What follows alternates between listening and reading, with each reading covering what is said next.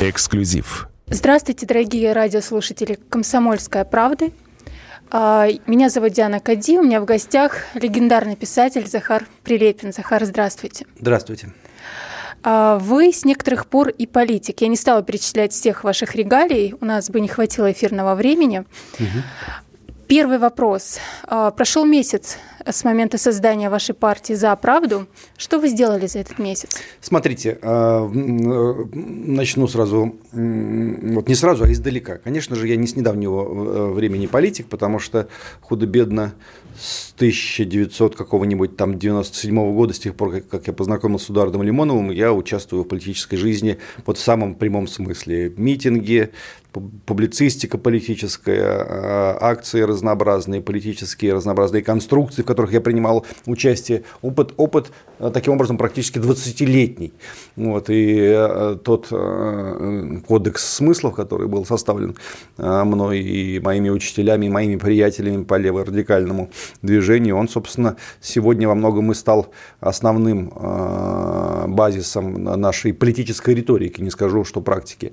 Вот. А партия «За правду» не создана месяц назад, этого нет. Поданы документы движения «За правду» на регистрацию, и, собственно, этой регистрации так или иначе мы будем ожидать. Поэтому речь пока идет только о движении «За правду», и действовать в партийных рамках мы пока не можем, потому что если мы будем говорить, что мы партия, и мы предлагаем то-то и то-то, то мы будем себя выказывать в качестве самозванцев. Мы пока только делимся декларациями о намерениях от имени движения общественного. Год назад в интервью Ирине Шихман вы говорили, что политика – это антижизнь. Вы изменили свое мнение на этот счет? Ну, я так как я уже сообщил, что 20 лет занимался в той или иной форме политикой, то, собственно, я и жил в режиме антижизни.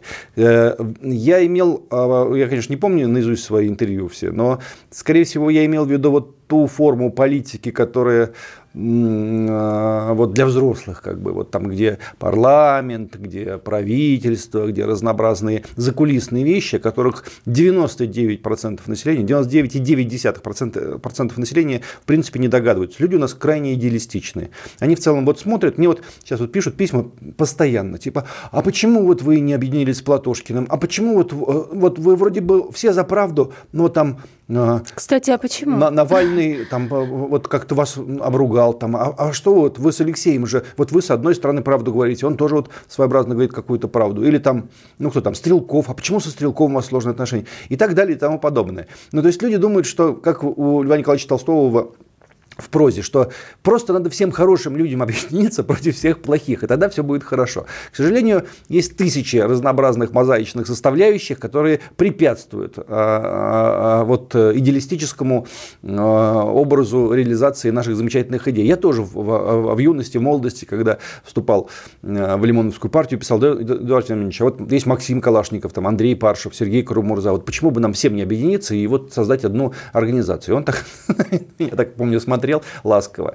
Вот. А теперь я сам так на всех смотрю ласково, потому что я не могу вам это объяснить. Достаточно сложно есть у всего этого объяснения. В каждом конкретном случае. Про Платошкина я могу отдельно рассказать. Поэтому...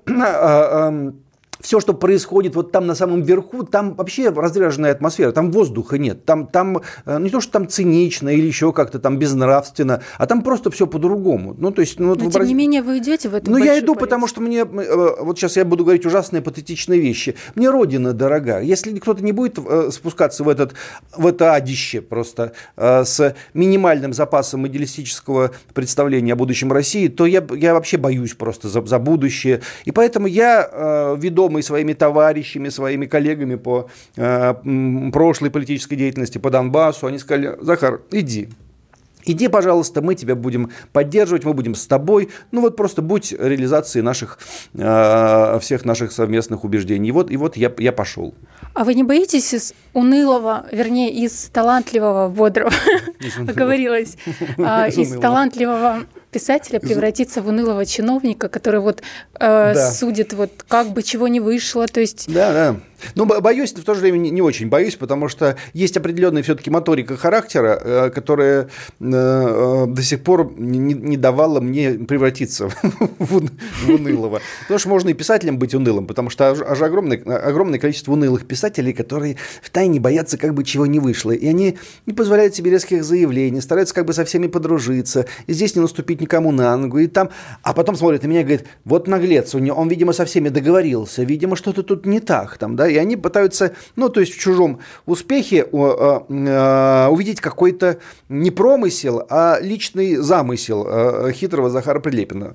Вот, и я думаю, что, возможно, какие-то такие вещи работают и в политике, что Господь присмотрит и каким-то образом будет меня оберегать. У меня было, скажем, несколько встреч, там, ну, скажем, с лидером России, с президентом Российской Федерации, и они все так или иначе всегда планируются, ну, то есть там рекомендуются какие-то вещи говорить, какие-то вещи не говорить, там, да, и вот сколько было этих встреч, я всегда вел себя так, что меня просто должны были высылать из страны, ну, как-то или наподобие-то, и всякий раз каким-то образом мне исходило это с рук, и все остальные просто основные базовые поступки, которые я совершал, начиная от запрещенной на Национал-большевистской партии, заканчивая Донбассом, все же видят в них какой-то умысел, вот Донбасс, там наверняка его послала какая-то вот тайная кремлевская сила, трам-пам-пам, чтобы он там сделал то-то, то-то, ничего этого не было, вот я-то знаю, что ничего этого не было, что это был стихийный, личный, аномальный, в чем-то безумный поступок, в котором не было никакой подоплеки и заковыки. Вот и я надеюсь так себя и впредь вести в политической жизни и с надеждой на то, что мне все это будет сходить с рук. А вот мне интересно узнать о масштабах ваших политических амбиций. Вы хотите стать президентом России? Президентом нет. У нас есть президент. Зачем президентом России? Вы скромничаете.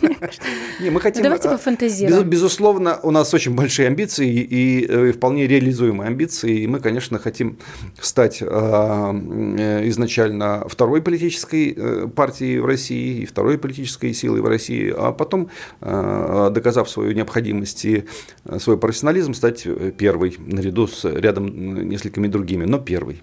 А если вот помечтать, если бы вы стали президентом России, каким бы был ваш первый указ? Первый указ?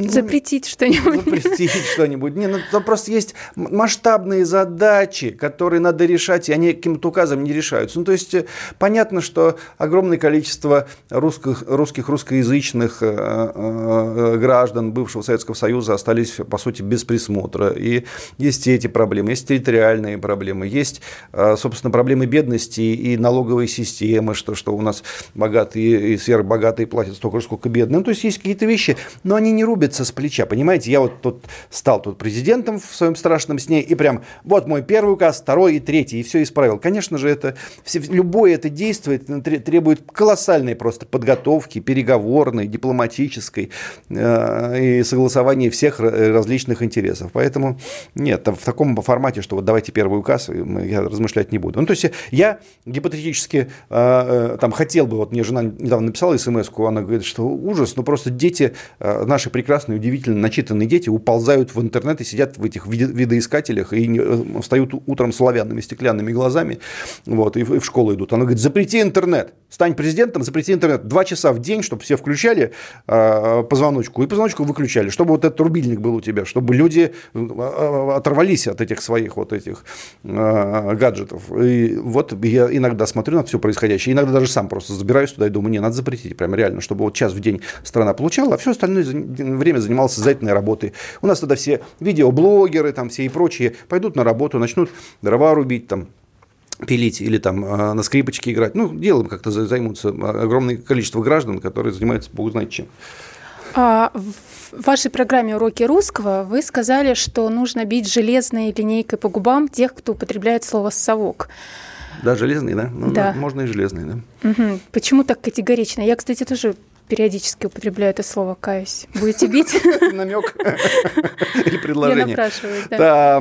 Ну, нехорошее слово. Я тоже его употребляю, да, иногда даже ставлю в саркастическом смысле, как это называется, вот когда делаешь блог и ставишь решеточку и пишешь там тему или там вот совок. Я ставлю слово «совок», когда, ну, там, картину Дейнеки, вот я помещал, там герои первой пятилетки, и там люди с потрясающими просто лицами, или какие-то офицеры, какие-то солдаты Второй мировой или любой другой войны, и там видно просто сверхчеловеческое видно, и вот нынешние люди, мягкие, глиняные, просто на каких-то липовых ножках бродящие, они говорят, совки, сталинские рабы, вот, и как бы являют собой такой венец эволюции, который они не являют собой. И в этом смысле это просто, ну, это дает неправильные представления об иерархии, в том числе молодым людям. Вот молодые люди, они выползли из своего вот этого яичка, проклюнули клювиком, выползли на белый свет, и они вот такие, они такие свободные все, они смотрят на все, и ты говоришь, ну, вот эти вот совки, вот теперь вот мы другие, мы свободные. Ну, мне, вот понимаете, мы же живем в мире символов, в том числе языковых символов. Если мы какие-то вещи называем неправильно, то это контрпродуктивно для нашего собственного сознания. Значит, мы просто идем в противоположную сторону. Поэтому, ну, потом придумайте себе какое-нибудь хамское слово по отношению к своим родителям, к своим бабушкам и дедушкам. Мы же выросли из этой страны, и, по сути, мы все дети совков. Ну, давайте обзови свою маму и папу, и про них так и говори. Нет, не хотим. Не хотим же мы какие-то народы называть уничижительными именами, там, да, не еврейские, не русские, не украинские, не татарские, да? А почему мы называем граждан огромной страны, совершивших аномальное количество подвигов, погибших в безумных количествах, мы говорим совки? Ну, что это вообще? Ну, как это вообще может быть? Продолжение через несколько минут. Эксклюзив. Самые осведомленные эксперты. Самые глубокие инсайды. Самые точные прогнозы. Знаем все лучше всех. Ведущие. Неудержимый Мардан и прекрасная Надана Фридрихсон. Первая радиогостинная «Вечерний диван» на радио «Комсомольская правда». 2 часа горячего эфира ежедневно по будням в 6 вечера по Москве. Эксклюзив. Всем, кто только присоединился, радио «Комсомольская правда». Меня зовут Диана Кади. Напротив меня сидит писатель и политик Захар Прилепин. Мы продолжаем наш разговор. Я видела в Ютубе вашу программу с рэперами. Вот, и чего вы добиваетесь вот этими вот совместными какими-то передачами? Вы хотите привлечь внимание молодежи, но вы же понимаете, что не так это работает. Вот вы в лоб говорите о политике. Это не изящная пропаганда. Может быть, лучше делать молодежный контент, а потом, раскрутившись, как-то вливать в массы какие-то интересные идеи? Вы правы, правы. Это очень точное, очень тонкое замечание. Дело в том, что просто я работаю на 18 работах, обременен 49 делами просто ежечасными. И мне некогда создавать этот молодежный контент. Я просто, у меня есть силы какие-то вещи просто вслух просто проговорить на бегу, перебегая из точки А в точку Д. И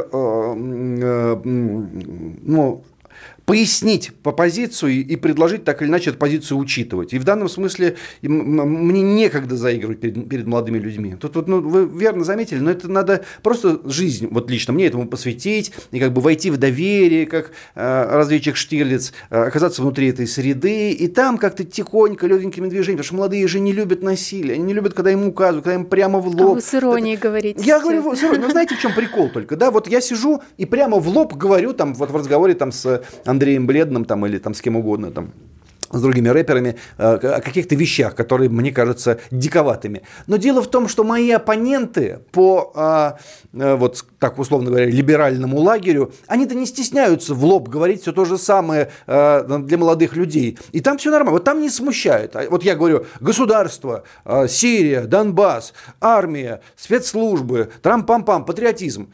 И говорят, о, нет, ты прям в лоб просто, нет, так с молодежью нельзя. А эти выходят, ребята, они говорят, смешная, нелепые попы, тирания.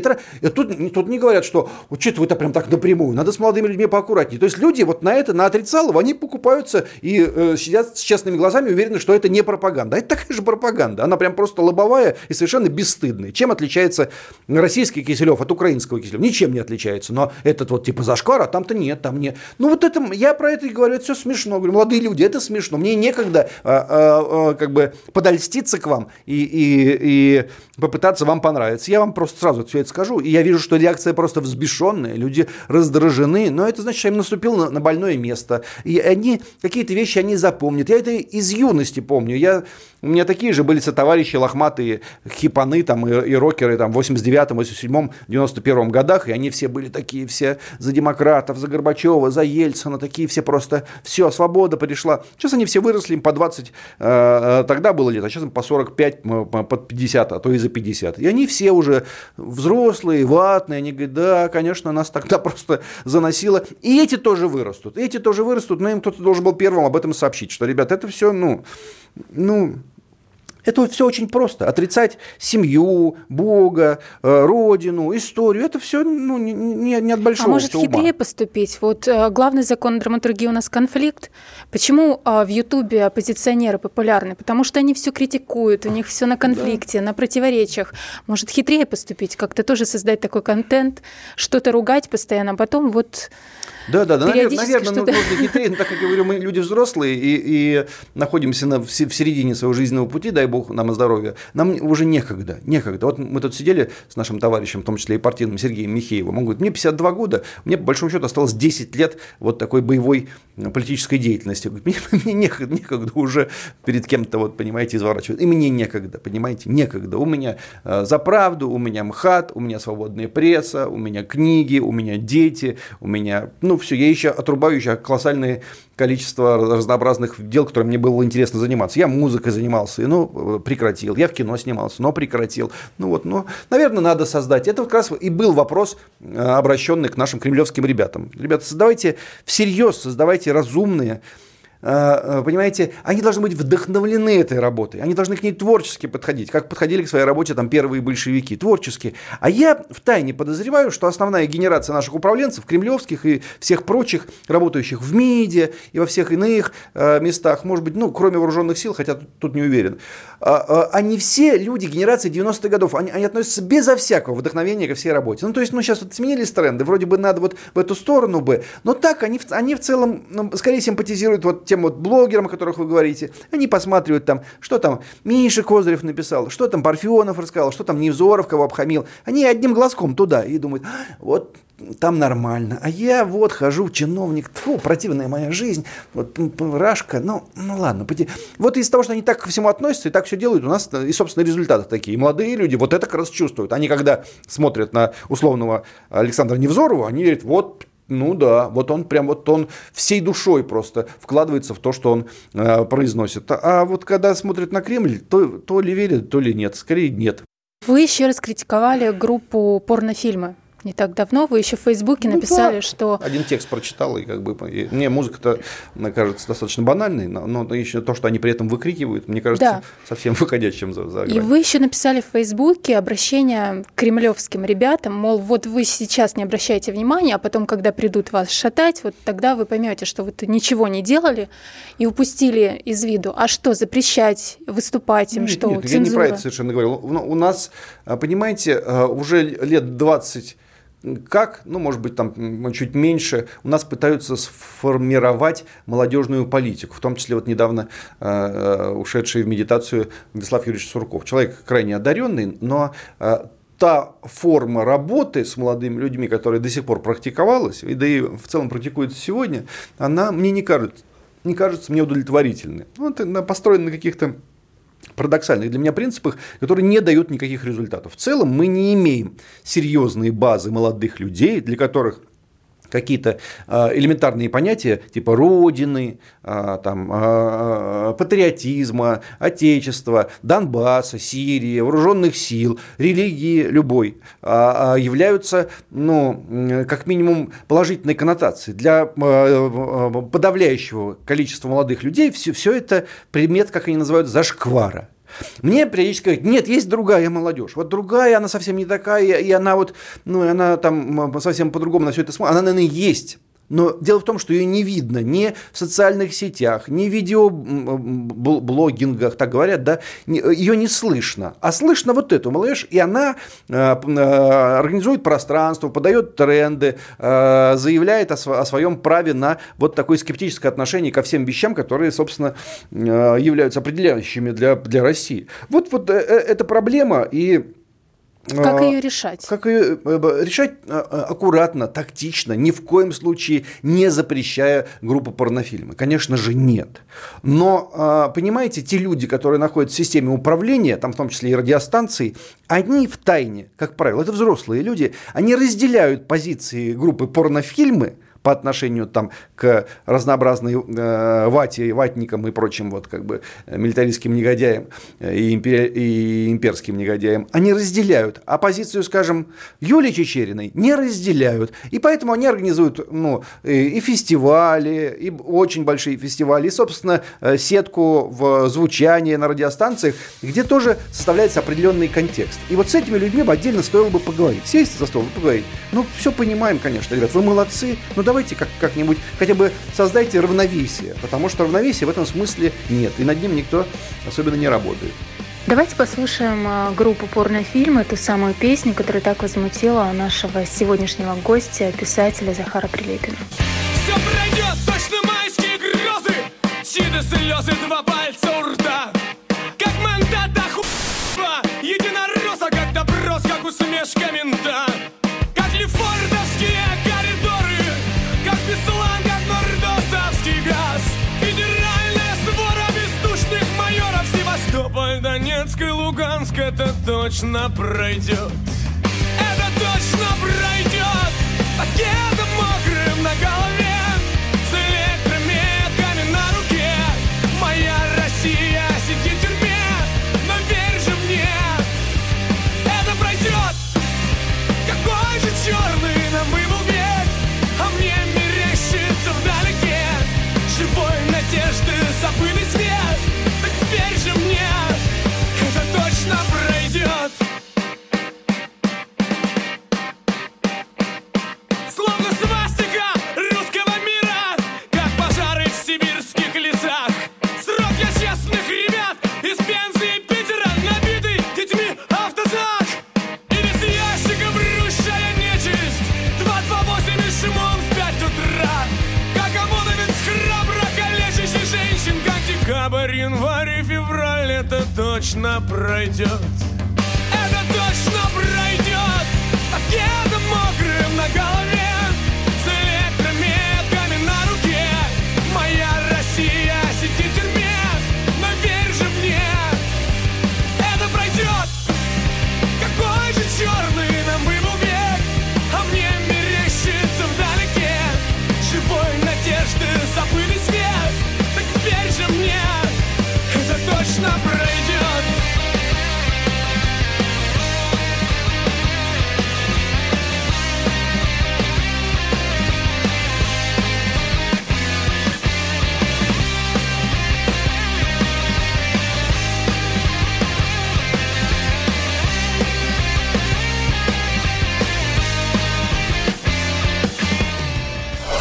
Продолжение через несколько минут.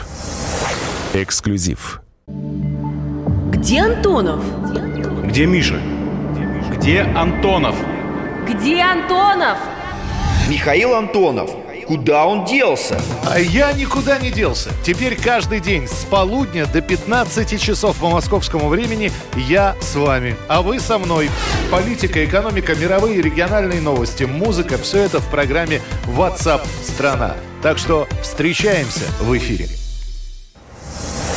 Эксклюзив. Захар Прилепин в студии радио «Комсомольская правда». Но у нас, знаете, как чиновники действуют? Они считают, что нужно купить там какую-нибудь Сашу Спилберг, чтобы она выступила в Госдуме. Порнозвезда? Ну, практически. Ютуб-блогерша.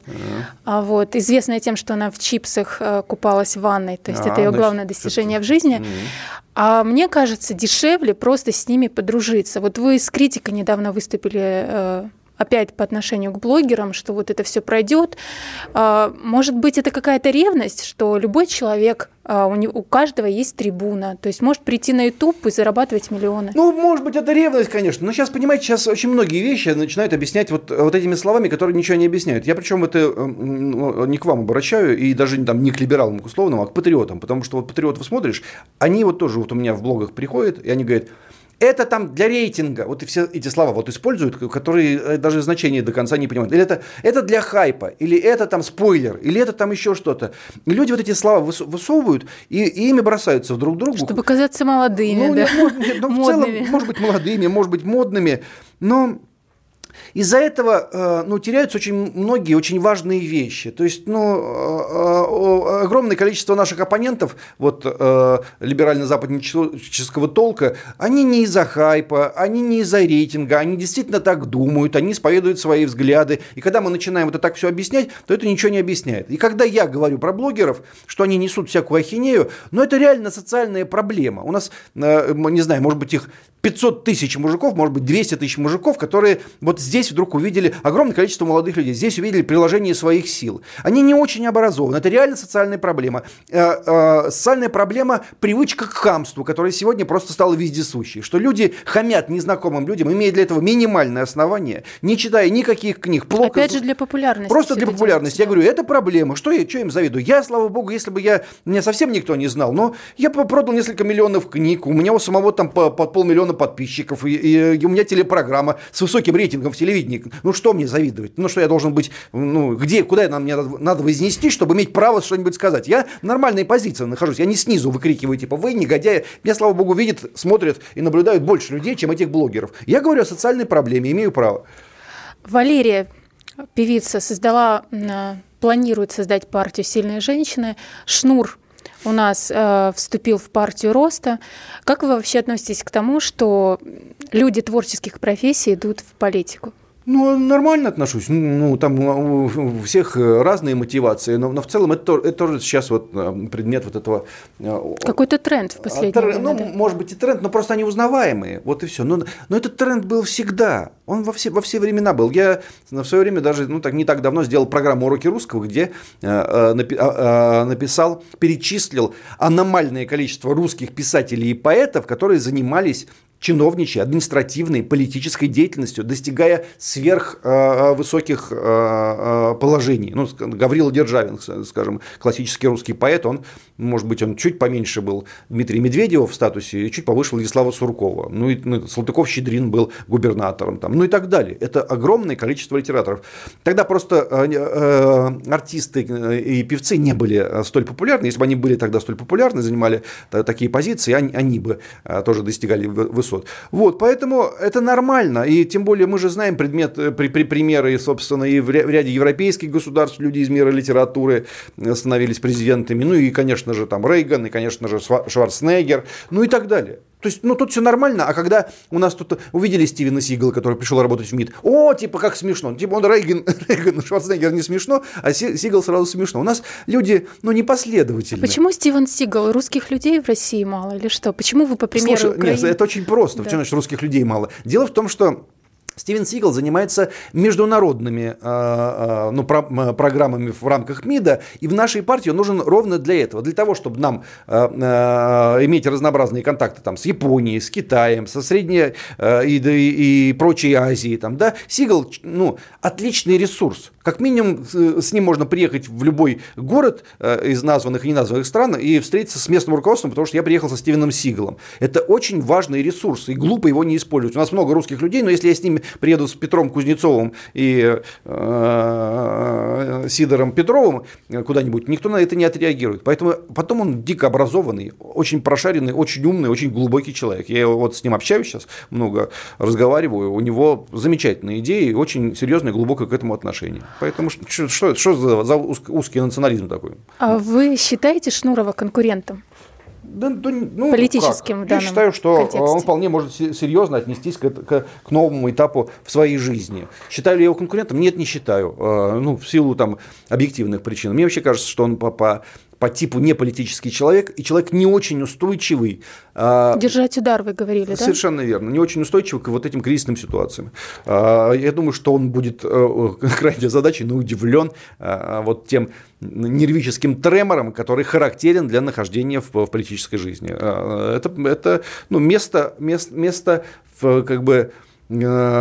колоссального неприятия огромного количества людей, реальных или мнимых, к тебе как таковому, чем бы ты ни занимался, какая бы позиция у тебя ни была. Но он так ревностно тоже относится к вашей политической карьере, пишет какие-то стишочки. Ну, один написал стишок, да. Писатель Ментов мне обозвал. Я тронут.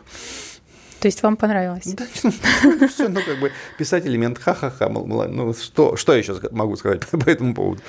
По-моему, вот, это не очень мне глубоко. Кажется, все-таки что-то стоящее можно написать, отгородившись от внешнего мира, в лесу, на берегу озера, наверное. Я не знаю. Ну, я уже написал 21 книгу, но потом еще напишу. Ну, вот вы будете заниматься активной политикой, у вас не останется времени на литературу. Нормально, чтобы я все в жизни успевал, и сейчас я в этом году, я думаю, напишу еще 2 книги и докажу, что я могу заниматься чем угодно. И писать при этом прекрасные книги.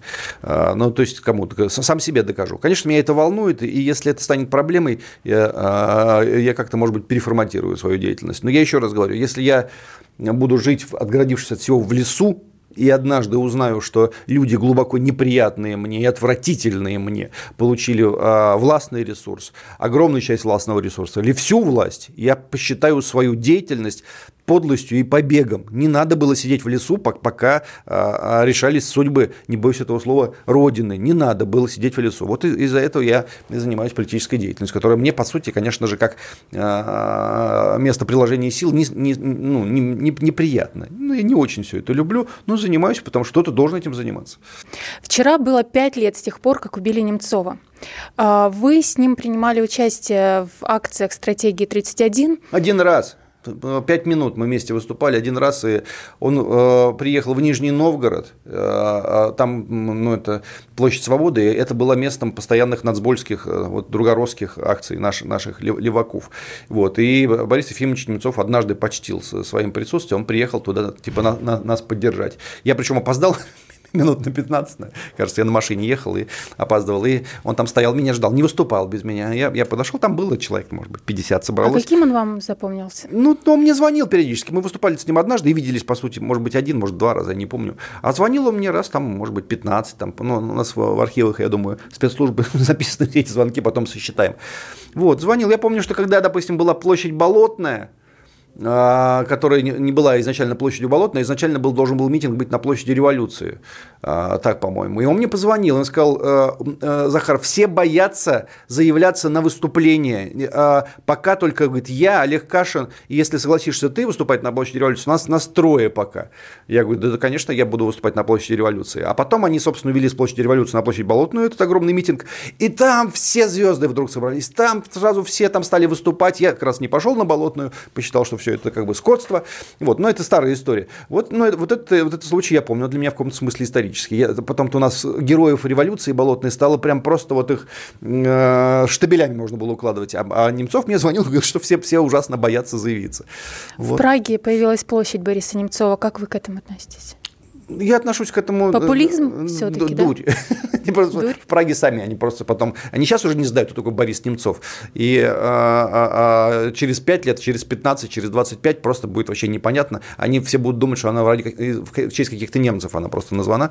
Вот. Чтобы навредить России, наши европейские коллеги и нации, народы и государства, спасенные нами от фашизма, они какой только дурости не совершают. При всей там личной человеческой симпатии к Борису Немцову, которого я никогда не любил как политика, но человек был красивый, улыбчивый такой вот. Но он не заслуживает, чтобы в его честь называли площадь. Ну, а что такое совершил в своей жизни Борис Ефимович Немцов? Ну, вот он был губернатором. Я, как человек, живший в Нижегородской области, хочу сказать, что он был неуспешным губернатором. И показатели экономические, и обвал, скажем, в сфере сельского хозяйства был просто катастрофический. А потом, где-то он там чем-то занимался, где-то работал, но предъявить миру вот необычайные результаты немцовской работы мы не можем. Потому что нет этих никаких результатов. А так был для своего времени, он был показательный персонаж. Вот такое было время, и такие были персонажи. Он в этом смысле почти литературный. Вот, человек, который не наделен какими-то данными политического ума, но наделен харизмой. Вот он долгое время занимал одну из ведущих позиций якобы в политическом мире, а потом стал еще и иконой нашего либерального движения, тоже для этого не имея, собственно, никаких серьезных оснований, кроме того, что его какие-то идиоты убили. Кстати, об идиотах, которые его убили, есть версии, кто это сделал? Я думаю, что это инициировала украинская сторона в искренней надежде на то, что убийство Немцова произведет социальный взрыв в России, и там снесут тиранию Путина, Путина, и как бы русская оппозиция нападет с тыла на Донбасс и Крым, и вот и так далее. Ну, они просто тоже неумные люди принимали это решение. Продолжение через несколько минут. Эксклюзив. Я придумал такой сюжетный ход. Давайте я скажу некую чудовищную вещь. Это будет неудивительно.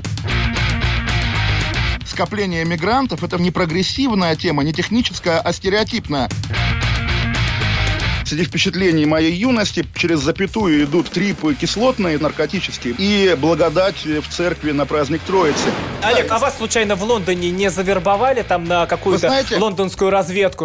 Программа «Кашин-Голованов. Отдельная тема». По будням в 9 вечера по Москве. Эксклюзив. Всем, кто только присоединился, радио «Комсомольская правда». Меня зовут Диана Кади. Напротив меня сидит писатель и политик Захар Прилепин. Мы продолжаем наш разговор. Поговорим о поправках в Конституцию. Вы попали в рабочую группу. Кстати, как пришло такое предложение? И думали вы перед тем, как согласиться? Или вот не раздумывая? Ну, как не раздумывая? У меня два было таких предложения. Первое было предложение вступить в Народный фронт. Я всегда один и тот же вопрос задаю. Я говорю, если вы меня зовете для красоты, если вы мне не дадите пространства для работы, я как зашел, так же и выйду громко. И имейте в виду, что я об этом объявлю вслух, что вы просто разводите людей. А если вы мне дадите пространство для работы, тогда я поработаю.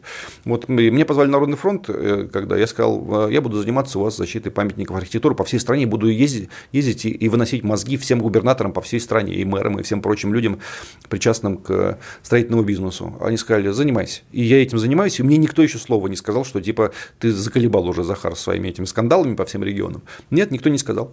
А то же самое по Конституции. Мне позвонили, я 3 минуты поговорил, я говорю, там будут поправки принимать? Да, будут. Я говорю, помимо президентских можно вносить предложения? Да, можно. Я говорю, хорошо, я внесу предложения, и только попробуйте на них не отреагировать. Я пришел, и там реально началась через какое-то время работа, заседание комиссии, разделили на коллеги. Я внес 14 поправок, судя по всему, из этих 14 поправок десяток войдет в Конституцию. Я с удовольствием вам распишусь на Конституции вам в следующий приход. Да, вот вы несколько раз предлагали поправку о поддержке русских и русскоязычных за пределами России. Ее в итоге предложил Вячеслав Никонов. А в чем вообще будет заключаться? В том числе и предложил Вячеслав и Никонов.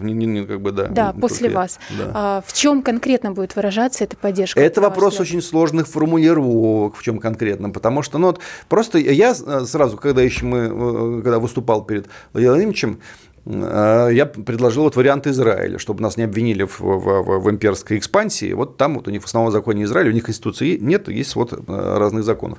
Там в основном законе прописана поддержка евреев за пределами их страны. И я говорю, если мы там боимся как-то подставиться, то можно просто списать у Израиля, и никто нас не обвинит, что мы сделали что-то не так. А в Конституцию я вносил другую поправку, продуманную моими юристами, но я сейчас ее не помню, естественно, на память.